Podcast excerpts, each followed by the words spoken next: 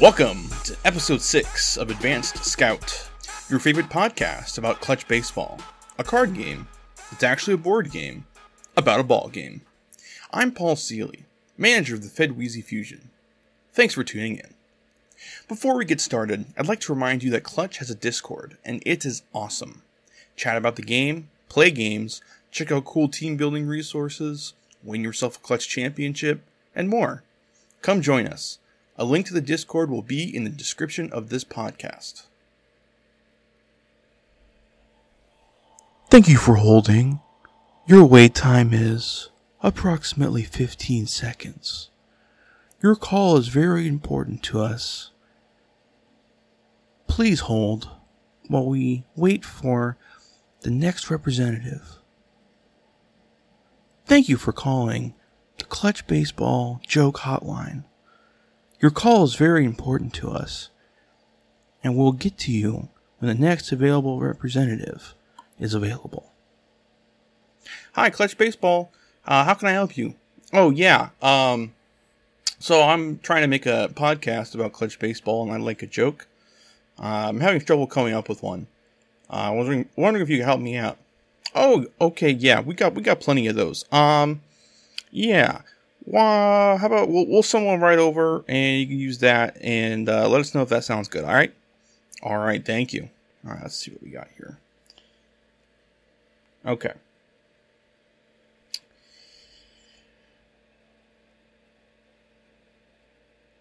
What do you call somebody who won the Polar Power Clutch Championship? Oh, you call him me because I won. That's right. I won. People often ask me for advice, and I, I think part of the reason I do this podcast is because I like giving people advice. And clearly, I am the best because I won the Polar Power League, which means I am one hundred percent better than everybody else. And for those of you wanting to get better, my simple advice is just roll better than your opponent. If you roll better, you're going to win more games than you lose. So that's really, really important. And, you know, just keep working on that. You know, work on your technique, get some practice in, you know, maybe, maybe hit up the rolling cage a little bit and just make sure you do really well there, because honestly, that's, that's more important than anything. Um, but in all seriousness, winning a championship of any kind, whether it's, it's real sports or it's a Clutch Baseball league with thirty people in it, requires certainly some skill, but also some luck. So I take my victory in the Clutch Championship as a sign that I got a little bit of both. I certainly benefited from both, but I think it's pretty reasonable to say that I also put myself in a very good position to win. So, what I'd like to do is tell all of you losers how a winner like me built a good team. First, I'm going to talk about the team itself and the roster and how I went about building that. And I'm going to talk about strategies and why it worked against a variety of teams and just kind of my mindset going into games. So first, let's talk about my roster. I had a lineup salary of two thousand eight hundred forty-five points, a bench salary of two hundred forty-five, which made my lineup about three thousand ninety points, which means my pitching was two thousand nine hundred ten points. Hashtag quick maths. And I highlight that because it's what I touched on in the last episode, you know, like three months ago or whatever. Uh, we'll just ignore that part of it.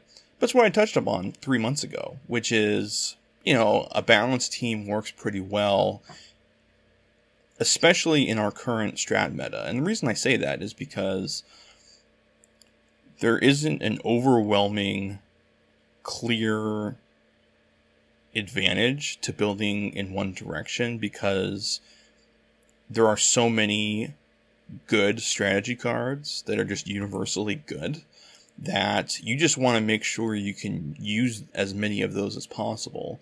And there's not a whole lot of benefit to going away from them. And I talked about that in the last episode. So if you don't understand that, you can feel free to refresh yourself on that. But in short, I wanted to use all the good strategy cards. So I made my team fairly balanced so that I could use them all. Yeah. So let's start with the lineup. I went into this league, I wanted to use Babe Ruth. He was a new card. He's awesome. He's still very awesome. He is probably the best value card in the game, even though he's really expensive.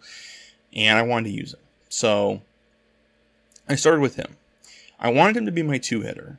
And the reason for that is I build lineups sabermetrically, which is to say I try to build my best two hitters to be my second and my fourth hitters, and my next best hitter to be my one hitter, and my next best two to be my three and my five hitter.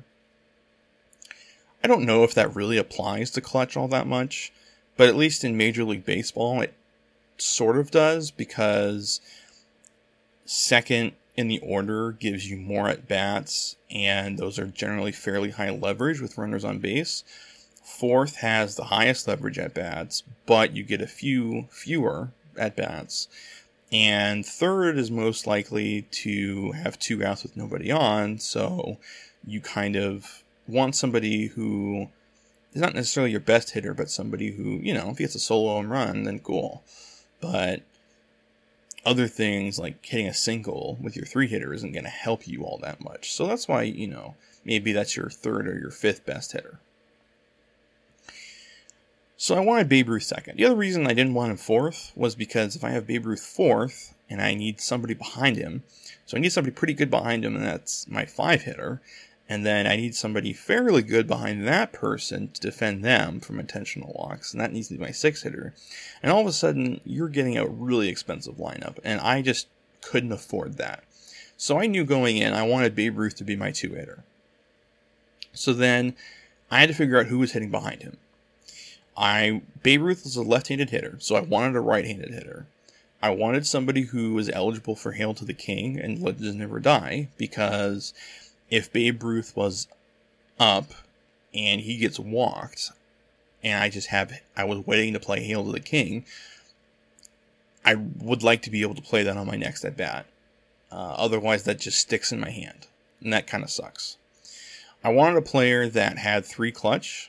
Ideally, maybe two, because Babe Ruth has three clutch. So if I put myself in a clutch situation, I have cold-blooded in my hand, and my opponent walks Babe Ruth, I would like the next batter to be able to use cold-blooded. You also don't want a negative clutch guy there, because Grudge Match is a card that you can play after an intentional walk on defense, and the next batter adds clutch to the swing, or in the case of a negative clutch player, you'd be subtracting it from the swing. So if you have a negative two clutch player, you can walk Babe Ruth and then play Grudge Match, and that offsets the two on base with minus two to the swing. That actually works in your advantage as the defense. So you want a positive clutch player there for sure. Ideally two or three clutch, so that you can keep using cold-blooded if you end up in a situation where you are looking to use that on Babe Ruth and you can't because he was intentionally walked. So that's a fairly small set of circumstances. I need somebody who's going to hit behind Babe Ruth. I need him to be a righty. I need him to have at least three icons.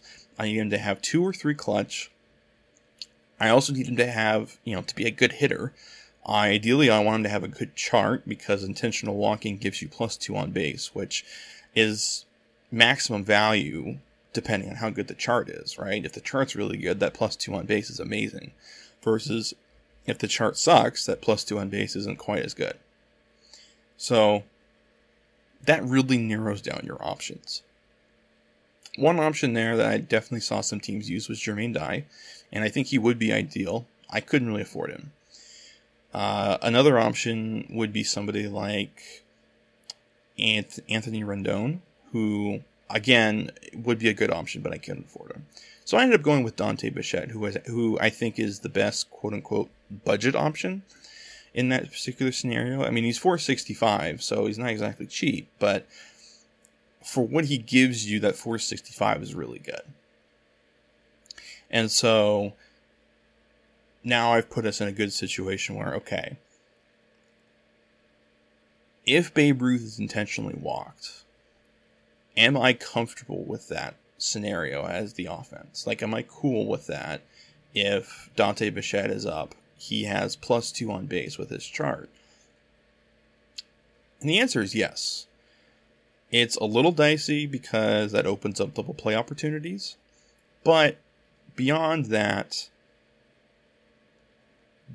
you know, I mean, Dante Bichette's chart is amazing. He's got four outs, he doubles on fourteen, he homers on eighteen. Like, what more can you ask for? So you give him plus two on base, all of a sudden he's thirteen on base now instead of eleven.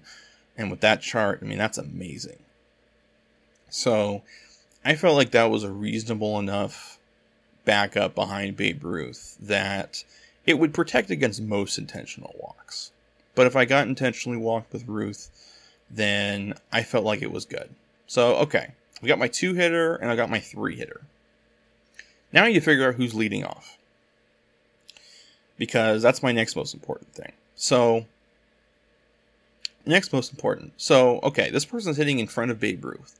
So, I'd like them to be either right-handed or switch.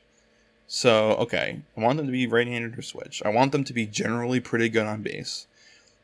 And I also want them to be just general good value, because I'm looking at on all my guys, right?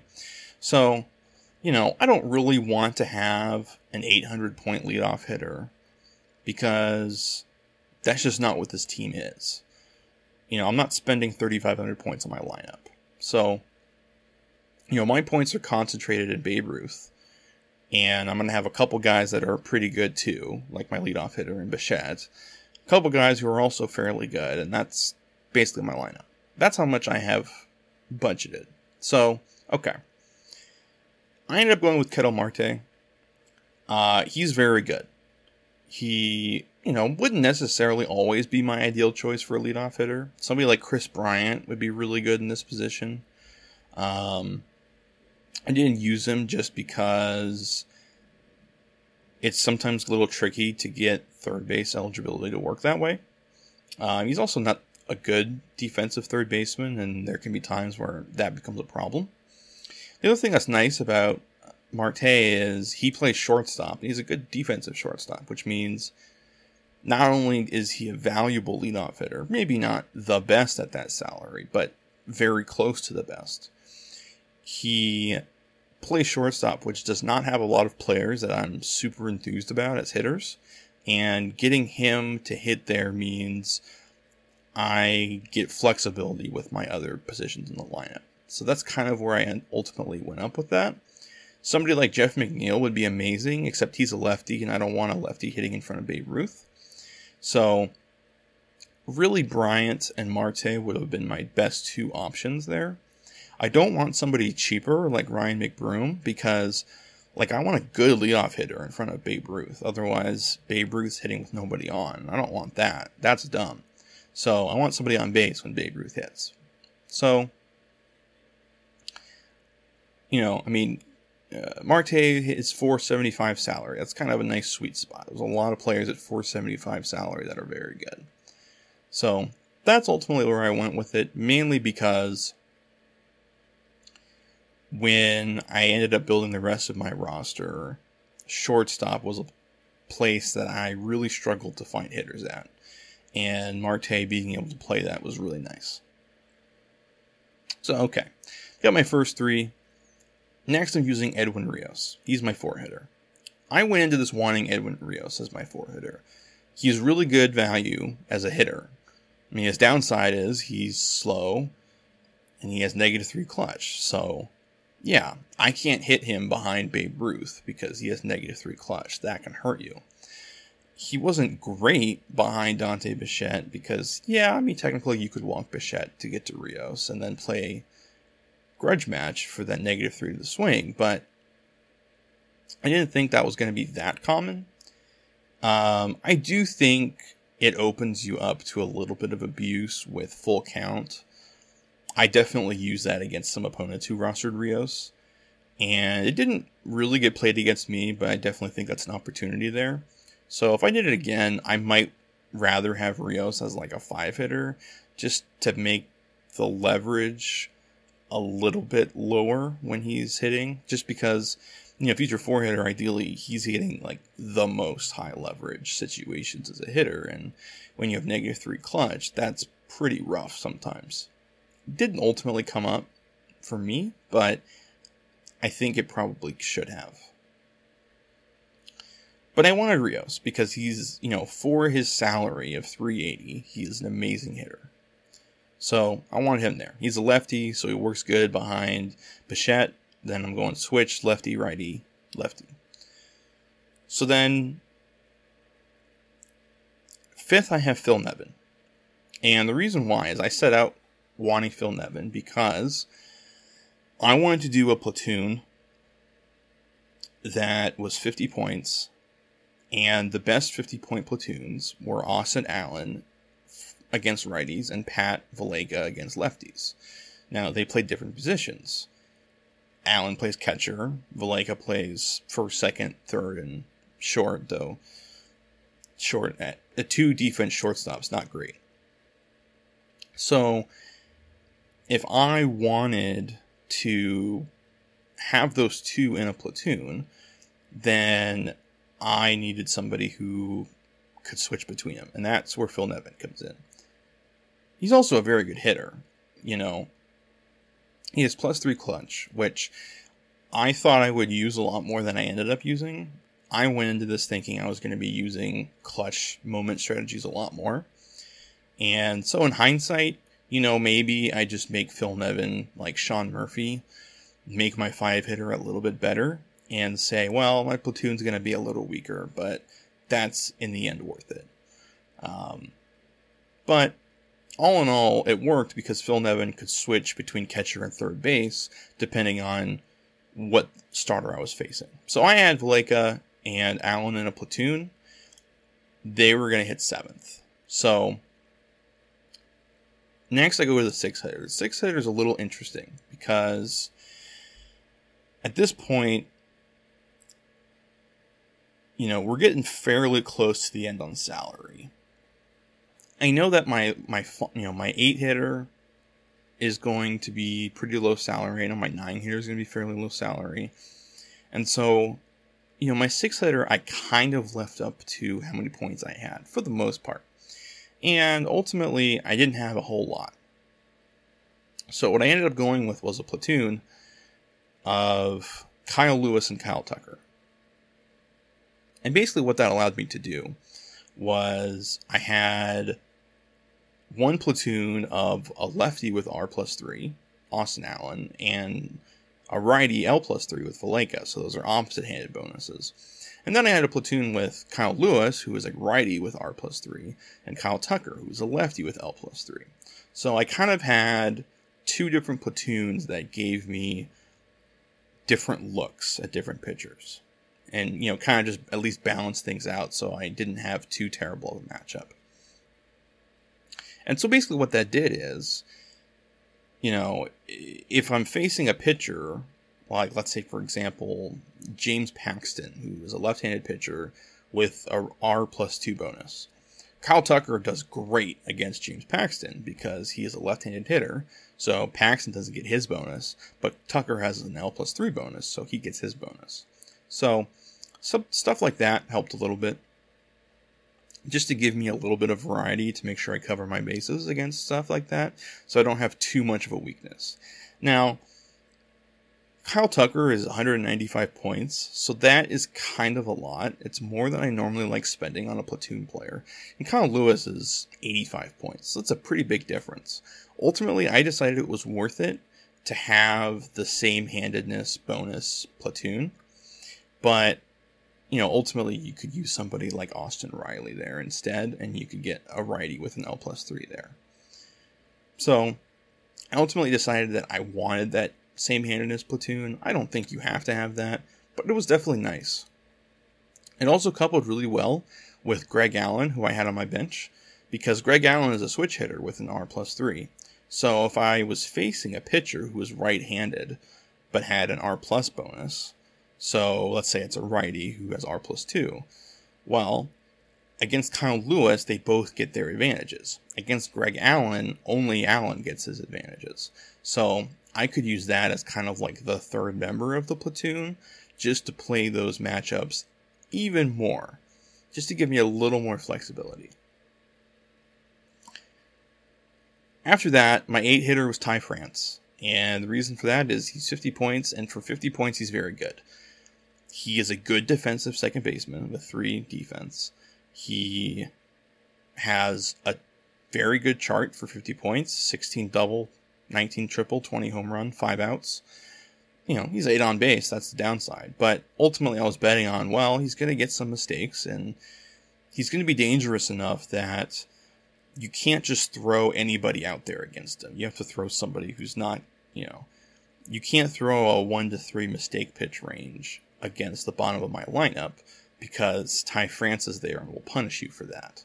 So ultimately, I just wanted to make sure that in general, um, I made bullpen decisions tough. So, you know, if my opponent has to pitch his weak pitcher somewhere, he's probably going to pitch it to the bottom of the order. But if that pitcher has a high mistake pitch range, Ty France is a way to punish that. If they don't have that, my platoons are a decent way to punish that because they have high on base, right? So it gives me just a little bit of coverage. And just in general, I think for fifty points, he's a really good value. He's a good hitter for fifty points, and he's a good fielder. Ultimately, I think he's a great card. And I imagine he's going to continue to get used a lot. My nine hitter is Billy Hamilton. And this was kind of almost a throw-in. Like, I had some extra points, and I thought, yeah, you know, Billy Hamilton might be good. He's a nine hitter, he's fast, I can use slap hit to get him on base a bit. That would be pretty nice.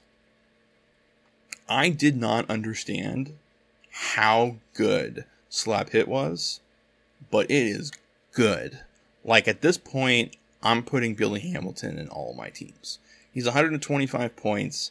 He plays four defense in center field, which means he's helping me defensively. You know, I have Bichette and Ruth as my corner outfielders. They're two defense each. You know, they need a little bit of help. So Billy Hamilton with four puts me at an eight outfield, which is good enough. It's decent. And so Billy Hamilton fills that really nicely. And, you know, the reason he's one hundred twenty-five points is his chart sucks. He has seven outs. He doesn't have a natural double. He homers at twenty-four. You know, he's nine on base with an R plus two bonus. So, you know, obviously he's a bad hitter. But if you have two copies of Slap Hit in your deck, you're going to get to play those at least once or twice pretty much every game. And Slap Hit basically is just your speed versus the infield. You know, and a, and a D twenty. Bases have to be empty. But remember, I have Ty France, who doesn't get on base all that much, and a fifty-point platoon ahead of him. So the bases are empty fairly often for Billy Hamilton. Like, not all the time. There were definitely a few times where I had Slap Hit in my hand, and Billy Hamilton came up, but there was runners on base, so I couldn't do it. Usually that means I sacrifice bunt or something like that. But, you know, either way, it works. But Slap Hit was so good that after Babe Ruth, Dante Bichette, and Ketel Marte, Billy Hamilton had the highest average of any everyday player on my team. He hit three thirty-three with a three sixty-five on-base percentage. That is amazing for a one hundred twenty-five point nine hitter. To put that into context, France, who I still think was good value, he hit two twenty-six with a two sixty-two on base percentage. And I'm happy with that. I think that's great for fifty points. But Hamilton being an above average hitter for one hundred twenty-five points is amazing. And so, you know, we'll talk a little bit more about that in strategy section. But basically, that gave me an element of speed that allowed me to at least leverage that a little bit in situations where I might not be able to leverage my power. Okay, let's look at the bench. So I've talked about the fact that I had a platoon with Austin Allen and Pat Valaika. I had a platoon with Kyle Lewis and Greg Allen and Kyle Tucker. My last bench player is Magneuris Sierra because he is seventeen speed, so he's a good pinch runner. He pitch ran a few times.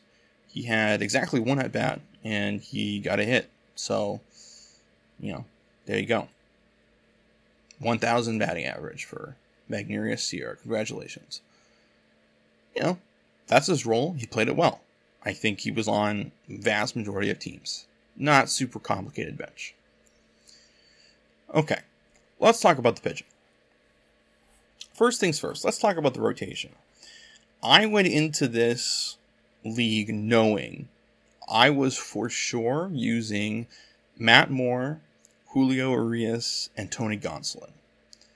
The reason being that they are five inning and four inning starters who are very good. The reason why I wanted to do that was because I knew that with a full bullpen, I was going to be okay having low-ending pitchers. So I know if I have two multi-inning relievers and I have five, you know, six one-inning relievers, that gives me, you know, uh, quick maths here. That gives me six innings a game. But that's if I'm using all of them. You know, ideally, I don't want to have to use six innings a game, but like I could. And so I knew I wanted to go low innings in my rotation. I think in general, that's the way this meta is going. That's the way people are going to be playing in the future. I think the teams that adopted these cards in the Polar Power season, myself included, not to toot my own horn or anything, did really well. And I think that's where this is going. So I knew going in I wanted those guys, which means I had two spots left. I knew I needed a deep bullpen, so I didn't have a whole lot of points left. So ultimately I went with Sandoval as my fifth starter. And the only reason that I did that was because, well, he's eighty points, right? So the reason why people punt their fifth starter in cases like this is because of this specific league format.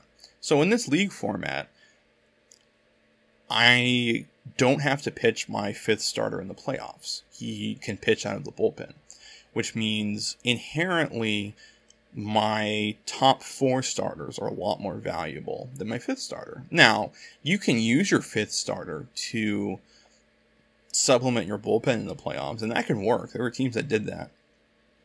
But to me, I just thought, well, why don't I have a good bullpen that I could use in the regular season too? And, you know, my fifth starter, the downside is, you know, he pitched really poorly, and I had to really struggle to recover from games in which he pitched. But, you know, the upside was that in the playoffs, I didn't have to pitch him. For my other four starts, I had a pretty good pitching staff, and that worked pretty well. So that's why he was my five pitcher. And then my last pitcher was Brett Anderson. And the reason why is because I was playing in Saint Louis, which gives you a card when you have a double play on defense. So you turn a double play, you draw a card. Brett Anderson has a four to thirteen ground ball rate, ground ball chart. That's uh, very good for that. You know, I didn't really play around the stadium at all.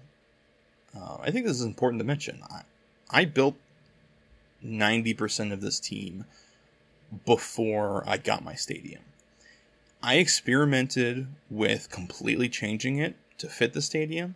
I experimented with throwing in faster batters. I experimented with trying to make my infield defense really high. And ultimately, I decided that when I was doing that, I was restricting my player pool too much. Which is to say, basically, if I am limiting the number, if I'm saying this player has to have fifteen speed, I am limiting the number of players I can use to the point where I'm losing out on what I think are the best hitters. And to me, that was not worth it. And as the season wore on, that turned out to be mostly true, because honestly, the stadium did not come into play nearly as much as I thought it would. It probably helped me as much as it helped my opponent, if not more for my opponent. And part of that's because of my build. But I also, I threw in ground ball pitchers specifically for the stadium where I had that flexibility. You know, I didn't put Matt Moore and Julio Urías and Tony Gonsolin in because I wanted ground ball pitchers. Their ground ball charts are fine. They're not, nothing special. I just wanted those players. I think they're the best players, so I wanted them. Brett Anderson had a bit of flexibility. I think he's also a good pitcher, so it worked out that way. But I don't, you know, it was just a nice little flexibility that worked out. So at that point, okay, let's look at the, the bullpen, because I think this is actually very important. A good bullpen helps a lot because it allows you to kind of, you know, get the most out of your pitchers. And what I mean by that is, because you get to choose who pitches out of your bullpen when, you get to extract a lot of value if you choose the right players for the right situations. What I mean is, you know, if my opponent has three lefties coming up, if I put in a pitcher who has a lefty plus three, I'm getting more from that pitcher than I paid for. Because I paid for basically half of three command, right? L plus three means, okay, he only gets plus three command against lefties. So I'm paying for half of that command, basically, right? Because he doesn't get it against righties. So if he gets to use that against three batters, then I'm gaining value. If he uses that against two out of three, and he gets all three out, then I'm getting value from that too. If he uses it at two out of four, you know, he lets up one hit, but he gets it in two out of four, I go even. So with most players trying to alternate handedness to make things difficult, you're still, generally speaking, coming up ahead if you're playing handedness bonuses. That said, you still want players that you can depend on no matter what. You know, you're still going to want situations where, okay, I'm facing the middle of the order, it's a one-run game, I need to make sure nothing bad happens here. You need those guys. So you need a bit of a mix. So the first thing I built around was I wanted to use Setup Man. So generally when I want to use Setup Man, I think Setup Man's really good. It denies your opponent for most of their strategy cards for a whole inning. And you can time it because, one, you know how many cards your opponent has in their hand, so you know kind of when they're probably looking to play some. And people want to play their strategy cards on their good players. So, okay, you're coming into the seventh inning, the top of the lineup's up, your opponent has seven cards in their hand. Yeah, that's a pretty good time to bring out Setup Man, because that's clearly when they're going to want to play all their good cards. Not to mention that this is when clutch situations start. So you kind of, I mean, it's pretty likely that your opponent either just has a lot of cards or they've been saving their clutch moment cards for the right time, and you just denied that. So that that works really well, and it makes them, it forces them basically to play those cards in suboptimal situations later on. So I want I knew I wanted to be able to use Setup Man fairly reliably. So I wanted two players who could make use of that. That way, more often than not, every game I'm going to have at least one of those guys available. Just for the sake of variety, I wanted a lefty and a righty. I also wanted these players to be good because I'm throwing them into high leverage situations. That's kind of the point, right? So, you know, a player like Jake Diekman is really good. I like his card, but I'm a little uncomfortable throwing him against the heart of the order in a high leverage situation, right? Because like if I'm using setup man, the reason I'm using it is because this is a high leverage situation. The best bats are coming up. It's a close game.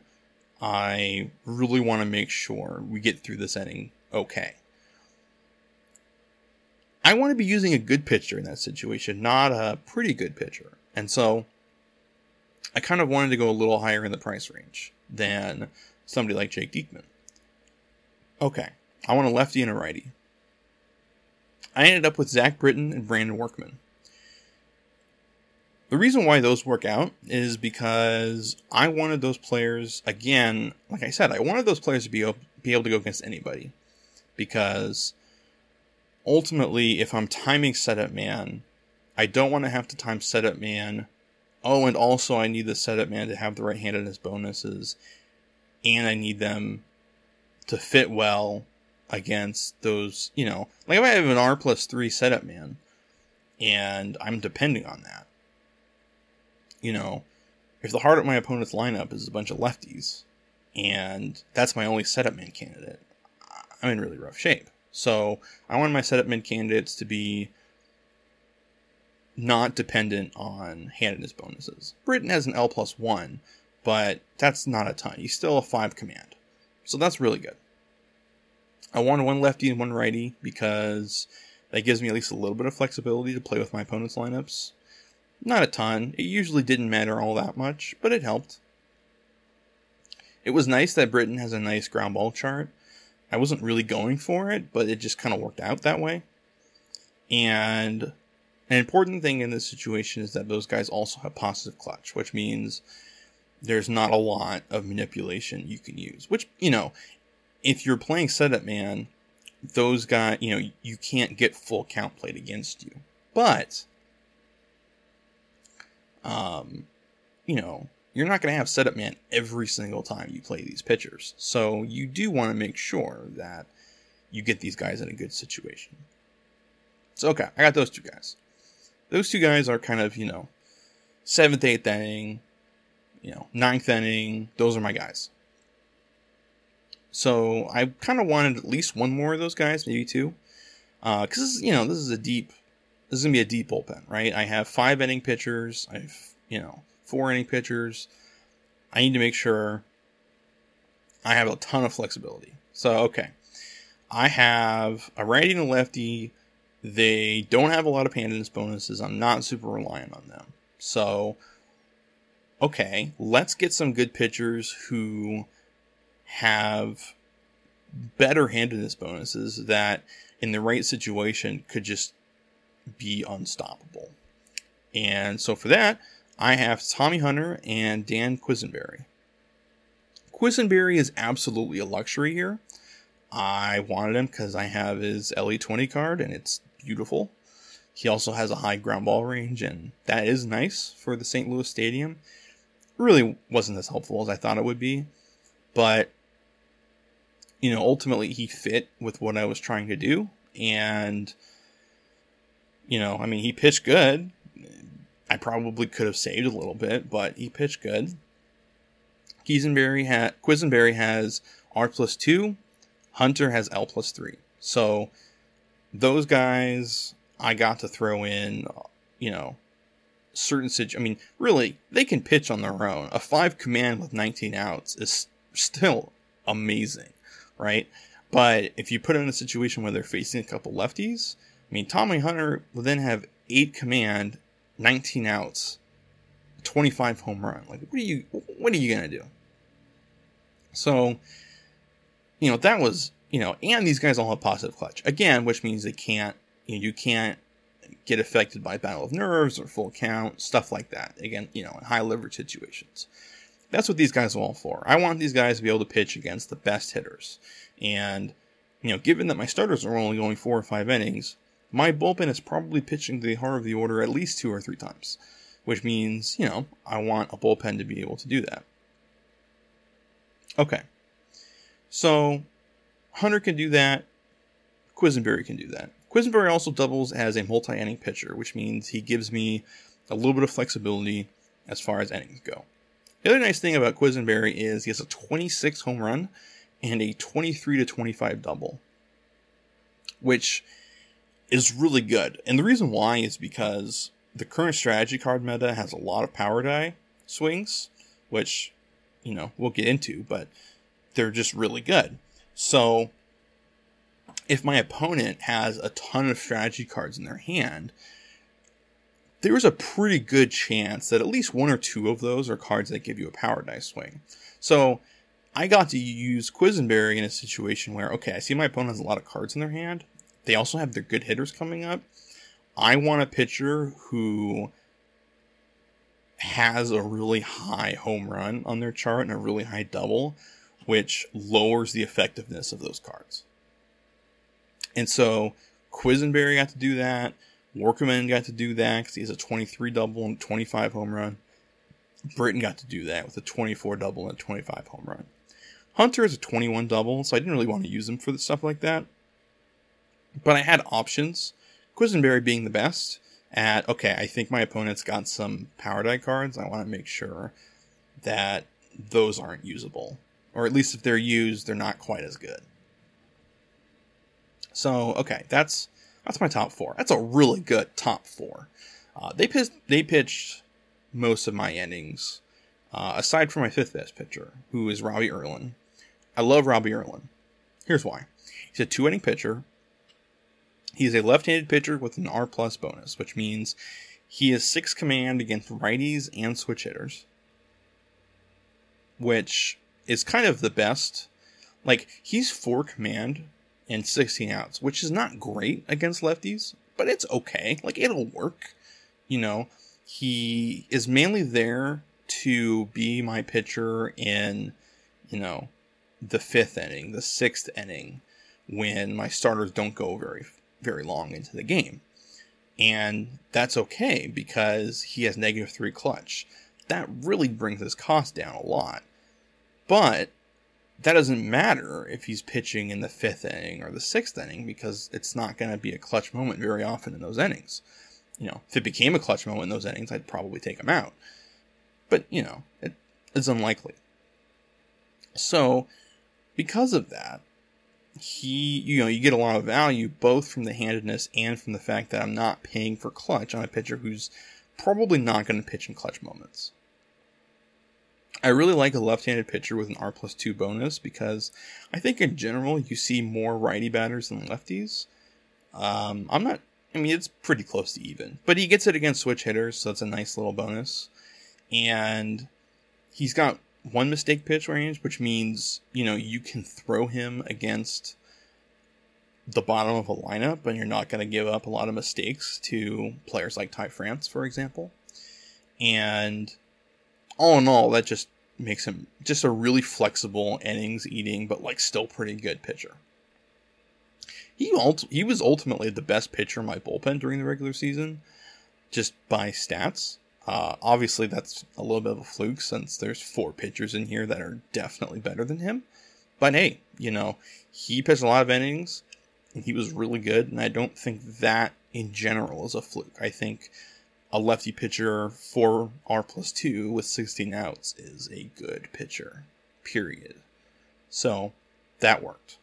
Okay, final three pitchers. I have Steven Tarpley, which I use mainly to play matchups. He's a left-handed pitcher with an L plus three. So, you know, I'm facing the bottom of an order. Two out of three of the batters are lefties. Tarpley's really good for that. Especially if it's in the fifth inning, the sixth inning. I don't really want him pitching in high leverage situations if I don't have to. It works out that way. I have Phil Matone. He's four commands, seventeen outs. He's just kind of like a guy. Like, okay, I'm facing like six, seven, eight hitters. It's the sixth inning.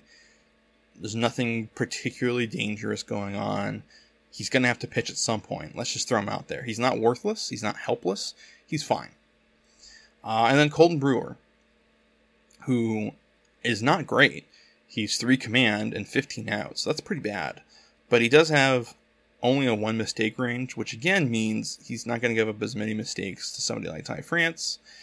And, you know, I, I used him when I had no other choice.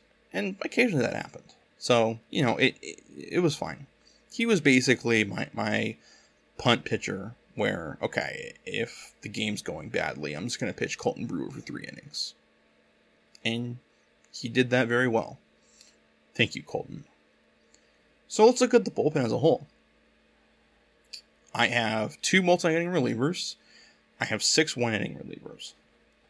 Of all of my pitchers, I have one pitcher that is a righty with an R plus bonus. I have two pitchers that are lefty with an L plus bonus. I have one who is a righty with an L plus bonus, and one who is a lefty with an R plus bonus. Point being, I have a tremendous amount of versatility in who I'm pitching in what situation. Now, obviously, all these guys aren't going to be rested every game, but in general, it gives me a lot of versatility in who I'm playing depending on the lineup. Workman is just my general, okay, I need somebody, he's six command flat. No bonus, he's just six command, so I'm throwing him in there. Um, and the other guys, I just I can kind of play handedness with all of them. And if they don't get their handedness, you know, Quisenberry, Hunter, Britton, and Erlin don't have to get their handedness to be mostly effective. But it certainly helps. So that kind of worked out. And I think the reason I point this out is because I think this probably gave me the most advantages over my opponents overall, was just being able to kind of like jigsaw all of my players so that I'm getting advantageous matchups with my relievers. And the reason I like this is because, and this goes back to why I like five inning and four inning starters. If you have a deep bullpen like this, not only are you getting a lot of innings from your bullpen and they can sufficiently cover those innings, but you also get a ton of flexibility. You know, I have players who can pitch in high leverage situations. I have pitchers who are kind of more designed for lower leverage situations. So I'm, you know, like if you have eight pitchers who are elite, obviously that's great, but you know, you have a budget. So I'm saving a little bit of money by having Erlin as like kind of a lower leverage guy, Tarpley and Matone and Brewer are lower leverage guys, but they're like good enough that they're not going to get into too much trouble. I mean, Brewer's bad, but the other three, they're good enough that they're going to be okay. And so I'm giving myself a lot of different looks. And basically what that means is ba- is that I'm going to have the most options to have the most advantageous matchups possible. And that helps a lot, you know, especially when I'm reading my opponent and I'm like, okay, I know my opponent has a ton of strategy cards. I need to play a good pitcher here. I got options for that. You know, if my opponent doesn't have any strategy cards, I say, okay, well, my opponent doesn't have any strategy cards. I feel comfortable pitching a twenty-three home run pitcher here because I know he doesn't have any power die swings. Stuff like that. So you get to use all that stuff to your advantage and ultimately use the best pitchers in the best possible situations. And I think that more than anything gave me significant advantages over my opponents. I mean, there's a reason why I was eleven and five in the regular season with a twenty-four run differential. Like, that's not a ton of run differential. Um, it was actually a fourteen run differential, not a twenty-four run differential. fourteen run differential with an eleven and five record. That's not a ton. And the reason why is because I run a, I won a lot of fairly close games. You know, my wins were five to one, ten to seven, eleven to three, six to four, seven to six, six to four, ten to seven, one to nothing, seventeen to eight, it's a blowout, eight to four, four to two. Most of those are very close games, and generally it's because my bullpen was so good that I barely gave up any point, any runs after, you know, at a certain amount of time. I mean, it wasn't, you know, lights out or anything, but in general, in the right situation where I really needed my bullpen to come through, it, it could. And some of that is clearly also luck, but in general, I'm just putting myself in good positions. So, okay, let's talk about strategy. I think the main thing is flexibility. Like I said, with pitching flexibility, I have a ton of relievers that give me a lot of different looks. I have pitchers, like starting pitchers, that give me different ways to play matchups. For example, you know, if I'm facing, you know, let's say we're playing in a series, right? So if I'm facing a good pitching team in a five-game series, I'm using, you know, Matt Moore and Julio Urías and Tony Gonsolin, who are three very good pitchers. You know, they're significantly less expensive, but that's because they're less innings, right? So, okay, I'm thinking, okay, let's try to use master efficiency, get these guys to pitch five, six, seven innings. And if I can do that, I'm basically leveraging my advantage over my opponent, because ideally I have a better lineup than my opponent if they've spent thirty-five hundred on their pitching and I spent like twenty-nine hundred. So something like that. And on offense, if I'm facing a really good pitching team, you know, somebody like, you know, a lot of my hitting, like Babe Ruth, Dante Bichette, you know, some, some games those bats are just going to go cold. But what I do have in that situation is Billy Hamilton. Uh, there was one game against the Kings where I won one to nothing, and that one run was Billy Hamilton getting a slap hit, stealing second, and then advancing home on a single. That was the only run the entire game. Stuff like that gives you flexibility. You know, because like if my opponent has a lot of cards to negate power dives, they have a lot of cards to make hitting difficult, you know, to control my swings, to make it so that the pitcher always gets the advantage, stuff like that. That's a facet that they can't control. Whereas if my, you know, if that strategy isn't going to work, I still have good hitting. And if that doesn't work, I still have very good pitching that I can use too. So, I mean, part of it is just, I think I picked really good players, but part of it's also, I have a lot of flexibility. You know, if I need just raw power, I certainly have that. If I need to just small ball my way to a victory, I have that. If I need Matt Moore to pitch six innings and then Dan Quisenberry to pitch two innings and then Tommy Hunter to pitch another inning, that's nine innings. If I need that, I have it. So I think ultimately what I came away from this thinking is I have a lot of ways to leverage advantages. So, you know, if I'm facing a team that has a really high battery and I know I'm not going to steal with Billy Hamilton, I can deck running with the devil if their outfield isn't very good. Right? If I'm in a situation where I know my opponent is going to use a lot of clutch Bowman strategy cards, I can make sure I'm using setup man in the right spot. If my opponent has a weak starting pitcher, but a really good bullpen, I know that I have to play as many cards and do as much as I can at the beginning of the game before the starter leaves the game. And I have batters that are good enough to do that. So a lot of stuff like that is just, I have a team that can win in a lot of different ways. And I have a bullpen that can kind of hold my opponent down if if necessary, and even sometimes if not necessary. I think the last thing I wanted to touch on that I think I got an advantage from over my opponents was timing of strategy cards. So we all know, I mean, I've talked about it many times, power dice swings are really good. And the reason they're good is because they give you a D twenty-four. Now, on the ba- on the hitter's chart, a D twenty-four and plus two to the swing on a D twenty are fairly similar. You know, a plus two to the swing will give you a little more on base, D twenty-four a little more power. On the pitcher's chart, a power die is significantly better than a plus two on base. Now, plus two to the swing.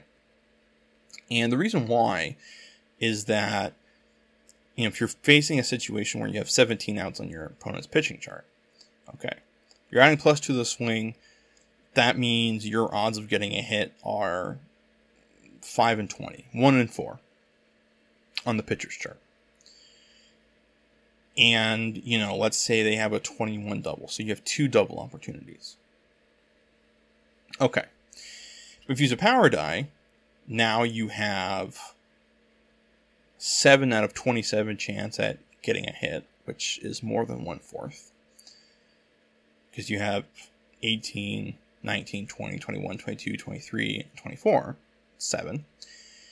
You've also added a tremendous amount of power potential, right? So if your opponent has a twenty-one double, you know, let's say they have a twenty-four home run. So now you have three doubles and one home run that you can use instead of just two doubles. All of a sudden, that is a huge difference. Like, not only getting more on base, you're getting way more power. And so the reason I bring that up is because I think a lot of my opponents would save their power die for the right hitter because they're thinking, okay, I want Babe Ruth to have this power die because he's more likely to get the advantage. And that's not necessarily bad. Like, you still want the power die in your hitter's chart. But ultimately, I think more than anything, you just want the power die to be used in high leverage situations. So something I see a lot is people using a card like See It Clearly to give them a power die swing. And it's on their best hitter, but there's nobody on base. Well, it's not really going to, I mean, it's nice, but that's not going to help you as much. You're going to get a better outcome if you use See It Clearly on your seven hitter with a runner on second. Like, yeah, you're basically just praying for R N G to work in your favor. You're basically hoping the dice give you a good roll on the pitcher's chart. But there's a good enough chance of that happening that, you know, I mean, if you're against a pitcher that has a twenty-four double, maybe not. But against most pitchers, you're giving yourself a really good chance to succeed. And if you do succeed, you are capitalizing on it. Whereas if you succeed with Babe Ruth, you know, maybe you get a double instead of a single.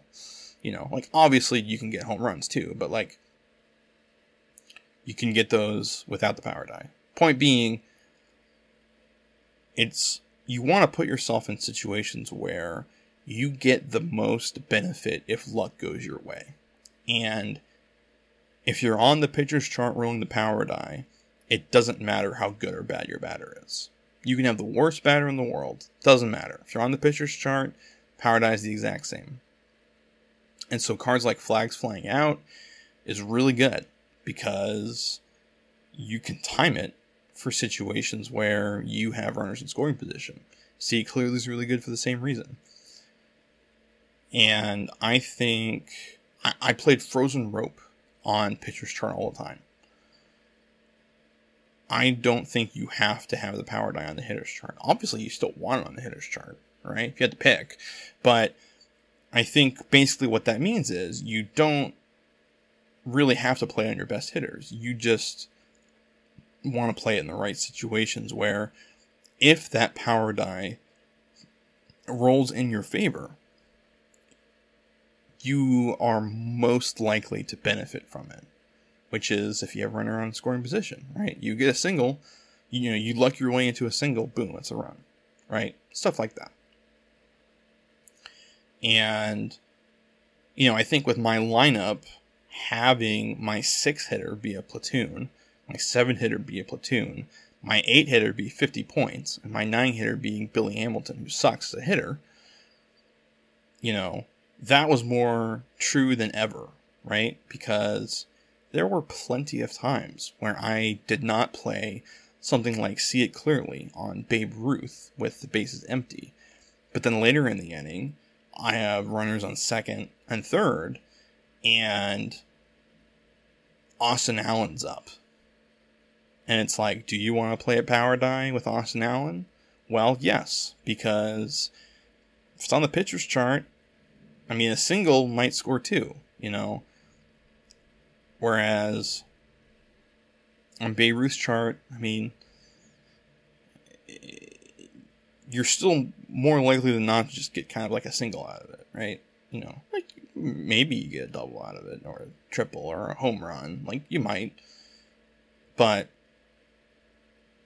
it changes your odds significantly more on the pitcher's chart compared to your other alternatives. And so, you know, I'm not saying you have to, like, you need to play it on the pitcher's chart. I'm just saying you want to play it in the best situation of the game, regardless of who the batter is. And so, for that reason, I think cheaper batters are a little underrated. Like, obviously, you don't want a lineup of a bunch of bad hitters. You need good hitters. But, you know, if you have cheap hitters near the bottom of your order, they aren't killers, because you can always play a See It Clearly or Flags Flying Out at the right time and get the advantage. I mean, I I hit home runs with Billy Hamilton on the pitcher's chart. I mean, it happens. You know, so yeah, there are going to be games where you roll a power die on the pitcher's chart six times and you get no hits. That happens. But on average, you're going to find yourself getting a few hits. And if you do all of those rolls with runners in scoring position, then you are giving yourself a couple runs that you might not have had otherwise. And I think this team was really good at taking advantage of that. All right, that just about wraps it up. Talking about my team and talking about just kind of why it did well and strategies. I think, you know, in general, most of these concepts are going to apply to the set going forward.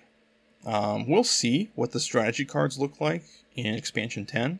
That could change things a little bit. You know, if there's some really good cards that make it advantageous to go one way or the other, that might change. But in general, I think probably this is going to be a fairly similar team to what I'm looking at going forward. You know, I don't think you have to have somebody like Babe Ruth, right? You could go, you know, on the cheaper side and go, okay, I want Yordan Alvarez, right, instead of Babe Ruth. Yordan Alvarez is amazing, so you could do that, right? So, you know, I don't think, I'm not saying you have to use these players. I think, I mean, I think Matt Moore and Julio Urías are like, I'm using them all the time. But in general, it's less about the players and more about the general concept of what I was doing. Now, I think the players I chose are very good, so feel free to use them because I think they're great.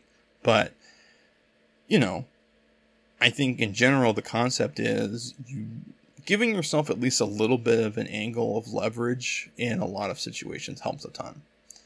So, thanks for listening, and I'll see you next time.